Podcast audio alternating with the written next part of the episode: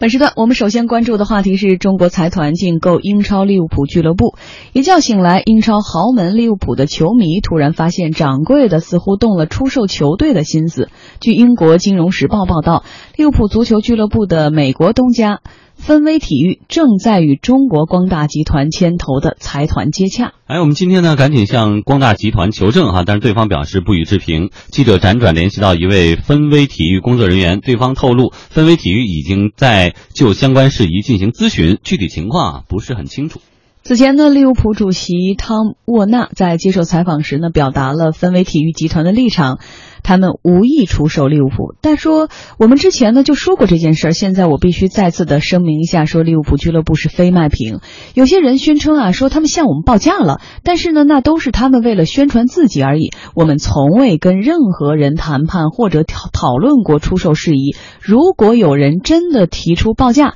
那么这份报价随后就会被扔进垃圾桶。不过呢，汤姆沃纳也承认，分威体育此前也表达过愿意接受商业投资或者接纳小股东的想法。不过他赶紧解释说，这个前提呀是选择对于俱乐部有利的发展。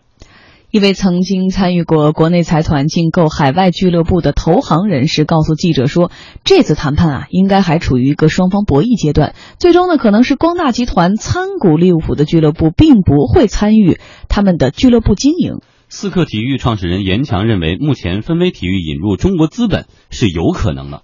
过去这二十年，他的履历上，除了二零零五年的欧冠之外呢，很难还有其他的成功的一些痕迹。所以，呃，以美国的体育营销的这种理念来看的话，他们俱乐部的这个投入啊，这些资本的消耗这方面他们非常谨慎。他们更愿意让一个俱乐部保持自己的收支平衡，然后未来在它整个资本升值这方面。能够得到未来的获利空间。那现在利物浦俱乐部的估值较它收购的时候应该涨了两倍有余啊。在这个时候吸纳一部分的这个战略资本能够进来的话，对于呃整个将利物浦的俱乐部的资产故事做大，呃丰富它的的呃国际资本构成都是有利的。所以我觉得这个时候能够呃吸纳中国资本的进入，这也当然这也跟呃一些中国资本集团在过去几年对于欧洲这些优质的足球资产，呃，非常激烈的这种去争夺啊，非常积极的去争夺是有关系。今年二月，分威体育收到了来自中国财团中富集团的报价，中富集团开价为七亿英镑左右。不过呢，总部位于美国波士顿的分威体育集团并没有对中富集团的开价做出任何回应，而中富集团方面呢，也对分威体育集团的沉默感到惊讶。随后，这笔交易就不了了之了。那么，据了解呢，在过去的十二个月的时间里，中富集团已经在英国投资了五十二亿英镑。一位业内人士告诉记者，就在上个赛季，分威体育集团一度有意出售利物浦俱乐部。据国外媒体报道，集团主要负责人曾经多次表示，如果价格合适的话，他们是愿意卖掉这家英格兰的老牌球会。即便无法收到整体收购的报价函，分威体育集团也会考虑卖掉利物浦俱乐部的部分股权。实际上，分为是在一零年收购，但当时一零年实际上已经是呃利物浦已经开始走向低潮了。收收购一个足球俱乐部肯定是要呃让他需要这些投资人需要他盈利，而在最近这几年他在走下坡路，然后他在在英超联赛的这个名次呢也一直是常年是居这个前四名之外。在二零一零年之后呢，利物浦甚至只是。利用这个前四名的机会进入过一次欧冠，而现在分威呢，实际上就有一点点冤大头的味道。每年呢，就是投巨资，呃，去收购球星，但是每年他的战绩呢，却达不到呃分威理想的那种回报。一位业内人士告诉记者，实际上，分威体育集团曾经与阿里巴巴集团的掌门人马云进行过交易谈判，不过在今年早些时候，双方之间的谈判彻底破裂。不过，随着主帅克洛普的到来，似乎分威集团正在。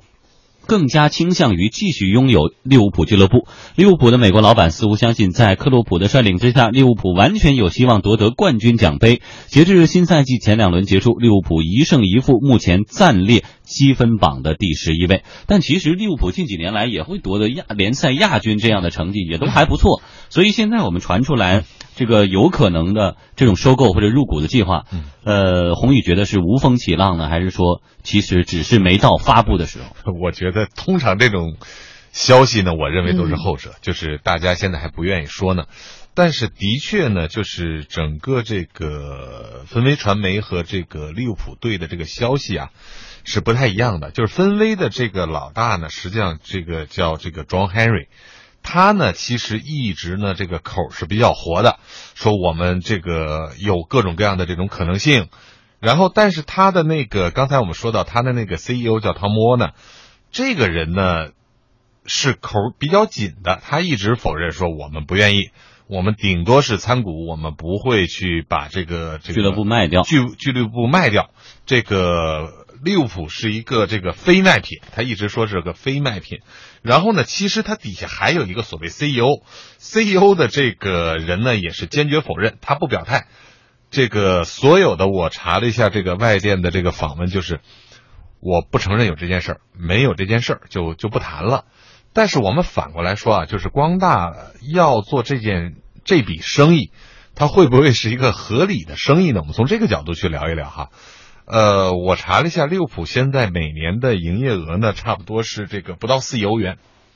的这么一个营业额。那现在传出来的这个价钱呢，是差不多七亿英镑，也就是说它的 PS 差不多是两倍。从正常来说，这个是一个不错的生意。就是以前我们按照这个营业额和它这个卖的这个卖价去比啊，通常对这种产业呢，两倍多到三倍以下的这个 PS 的这个就是营这个这个都是合理的，就标的物还可以标的物还是可以的，而且从呃尽管这个利物浦呢打联赛呢不是很好啊，就是它这个，但是它整个的经营是不错的。第二一个，他对整个的这种粉丝的这种管理、球队的这种运营是不错的。而且前一段有一个消息啊，这个我觉得还是挺振奋人心的，就是整个英超的转播权是打包五十一亿英镑卖出去了。所以呢，整个英超的这些队呀，都是这个水涨船高，这个价钱都是往上再去走。所以这个光大对这个事儿有兴趣，我觉得。呃，也是对的，因为你看啊，就是英超这些转播权卖完了，他自己还是有一个返利要返到各个球队，而各个球队的经营状况怎么样呢？利物浦又是一个老牌球队，一提利物浦，大家都叫英超豪门吧？对对吧？都是通常用这个词儿去去形容它，所以整个标的物不错。那而且你反过来去想呢，现在整个欧洲球队。中国财团涉足的已经差不多有十三家了，对对吧？无论是这个法甲还是这个西甲、英超，这些已经涉及到这么多了，所以这个时候我觉得传出这种消息也没有什么好奇怪的。那对于光大来说，这样的举动真的就是一个财务投资，还是说对未来自己的国际的战略的布局是有考虑的？呃，这个时候我们其实倒是挺难说了，因为每一家的算盘都不一样。专业的这种体育公司呢，它是要借助这个 IP 去传播它整个的这个形象，很多的这个是打的这个目的。那你比如说万达，万达，我觉得它是在布一个产业的局，嗯，对吧？无论是世界铁人，无论是这个马竞，还是它在其他的地方的这个收购，它是把呃，包括盈方体育。它整个的这个万达是把这些串成了一条线，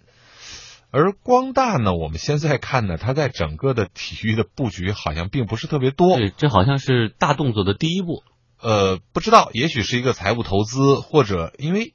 以光大现在的这个情况，要整个去建一个产业链，或者布一个大的局，我觉得它可能比万达呀这些。豪门可能会来的难一点，因为它原来介入的并不多。嗯，但其实说到万达和刚才提到的光大，苏宁体育也是入股了国际米兰，入嗯拿到他百分之七十的股权。呃，其实你看啊，比如说像 IDG 投了一亿美金到那个法甲的那个里昂，呃，一亿欧元占了百分之二十，差不多是个和五亿嘛，就是这些呃。财团也好，呃，你因为苏宁不一样，苏宁他自自己本身就参与这个中超的这个球队嘛，球队对，所以呢，他已经在这个里头有有内有外的去那个什么，而很多的这种财团的这种参与，我觉得更多的呢，第一个我参与，第二一个我可以转卖，第三一个未来我也许有这么一个基础，呃，所以我们看这个参与者呢，基本上我的分析是一半一半，就是一半呢是整个的这种体系的参与，一半呢其实是纯财务投资。是，所以我们看到啊，其实中国资本呢，对于，呃，全球的买买买哈，或者说，我们就单说今天的英国足球俱乐部的收购，也是进入到一个异常火爆的阶段。简单梳理一下吧，今年的五月份，位于北京的瑞康集团率先宣布斥资七千六百万英镑收购阿斯顿维拉足球俱乐部。随后呢，在七月份，总部位于上海的复兴集团收购了英国狼队足球俱乐部。据媒体报道呢，成交价格均为。四千五百万英镑。八月五日，由三家中国企业组成的财团云海云翼国凯上海体育发展有限公司完成了对西布罗姆维奇足球俱乐部的收购。同样传得沸沸扬扬的还有中国投资者与利兹联队的收购交易，也在酝酿之中。中央财经大学体育经济教授闵杰认为，中国资本对海外足球俱乐部的收购，主要是出于学习和海外投资这两个目的。这可能有几种原因，一种是那个，比如说像那个什么苏宁啊，像恒大这样的，他本身投资了足球，然后呢，想从欧洲这些俱乐部里面学习一些东西，然后得到一些，比如说像后备球员的这种买卖，所以他选择投资一些欧洲的球队、欧洲的俱乐部。另外一种情况呢，就是有一些企业呢想做一些欧洲的业务。比如说像万达投资这个西班牙马竞的这个俱乐部，他是因为他在马德里有投资，他那个项目实际上需要一些当地政府和一些当地民众的支持。当然，他也有对足球的一些投资，包括他对体育产业的一些投入。还有一些呢，就是认为有一些欧洲俱乐部它是赚钱的，有一些俱乐部确实是赚钱的。是以长期以质疑，在中国资本海外收购热潮中，海外俱乐部的丰富管理经验能否回流到国内？对此呢，思克体育创始人严强认为，从操作层面来说，确实很难。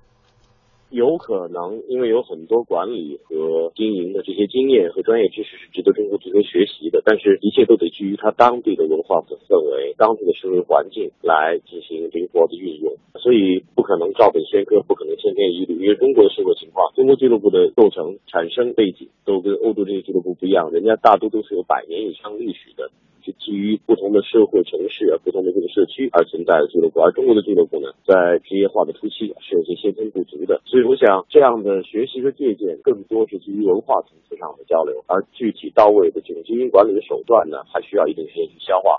嗯，今天我也看到有媒体用这样的标题说，光大要收购利物浦，世界杯在中国举办的脚步越来越近，所以说得到的结论可能是说，我们的经济水平会不会有提高，或者说中国在。世界足球这个领域的影响力会越来越大，所以说未来我们也可以办世界杯这样的赛事。没错，你看啊，其实很多人呢是有这个足球的情怀的，比如说像王健林，尽管。这个最开始这个大连万达的这个球队的时候，他就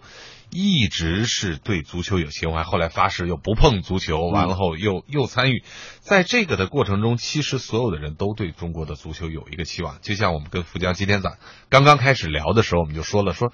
现在这个奥运会已经这个我们国家的实力已经如此之强了，但是。